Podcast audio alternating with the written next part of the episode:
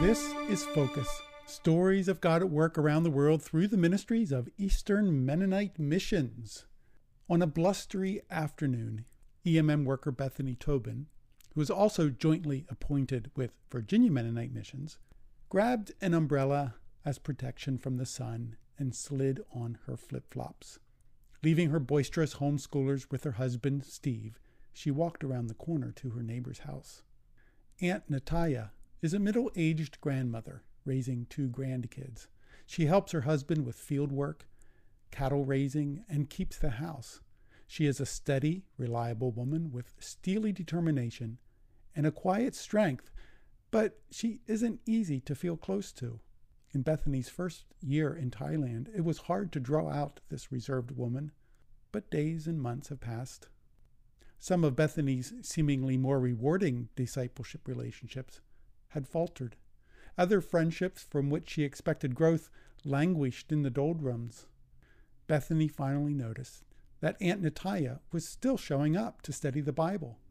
While Bethany didn't have any natural common ground with this 55 year old rice farmer, if there was someone who was growing, if there was someone who would consistently study and apply what she was learning, it was Aunt Natalia.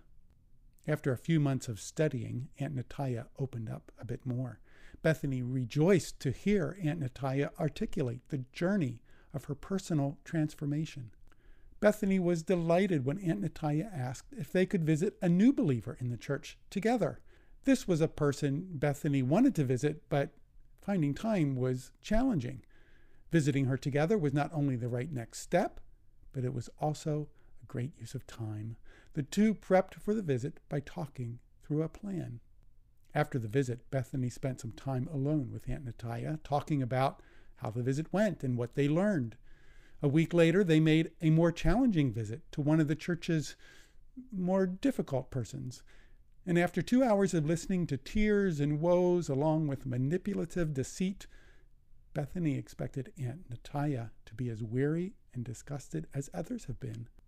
Bethany was thankful to hear Aunt Natalia respond well as they discussed how to balance both wisdom and compassion. Walking with Aunt Natalia has shown Bethany that it's important not to overlook the steady, unflashy, obedient ones. While their talents may not be immediately apparent, ultimately it is their stewardship of the gospel over the long haul that makes them a gift to the church. Bethany is thankful that she can continue to invest in Aunt Natalia, and Bethany believes that in time, Aunt Natalia will bear a lot of fruit. Well, finally, friends, I want to invite you to join us as partners in God's mission for the world by giving to support EMM's important work. Please consider how you might share your resources and continue to pray for EMM workers across the globe so that the light of Christ may shine brightly.